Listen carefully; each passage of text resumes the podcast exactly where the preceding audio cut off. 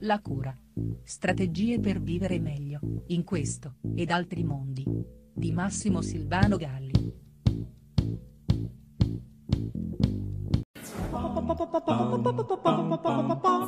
Sempre più spesso mi trovo a operare con bambini e ragazzi le cui problematiche hanno, tra i vari elementi incendiari, la mancanza di adeguate ore di sonno e di riposo. Vi sono evidentemente fondamentali motivi eh, psicologici e pedagogici per cui un bambino sano dovrebbe coricarsi ad un orario adeguato, ma anche motivi più eh, pericolosamente, mi viene da dire, fisiologici. Il sonno infatti è correlato con importanti assi metabolici, come ad esempio quelli dell'ormone della crescita eh, che supporta lo sviluppo dei tessuti e dei muscoli, ma necessita per funzionare bene di diverse ore di sonno. 10-13 ore per i bambini in età prescolare, 9-11 ore per i bambini fra i 6 e i 13 anni e 8-10 ore per gli adolescenti. Allo stesso modo il cortisolo, eh, responsabile invece della regolazione eh, degli eventi stressogeni, modifica i suoi picchi in condizione di privazione del sonno, generando quella brutta bestia che è l'infiammazione, che sappiamo essere all'origine di un'innumerevole quantità di malattie spesso ai noi degenerative. Inoltre la perdita del sonno altera il naturale innalzamento leptinico, un ormone proteico,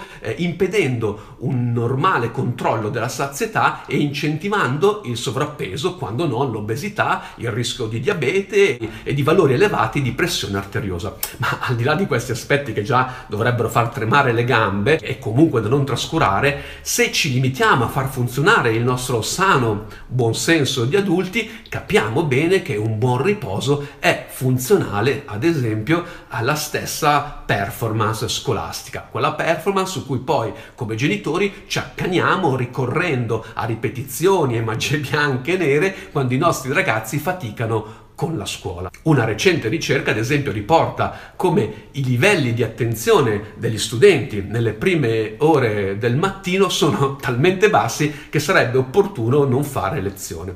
Ma allora perché non intervenire su una delle caratteristiche che aumentano drasticamente la possibilità di inciampare con l'apprendimento, cioè appunto quel sano dormire di cui i ragazzi con la complicità degli adulti eh, tendono a privarsi?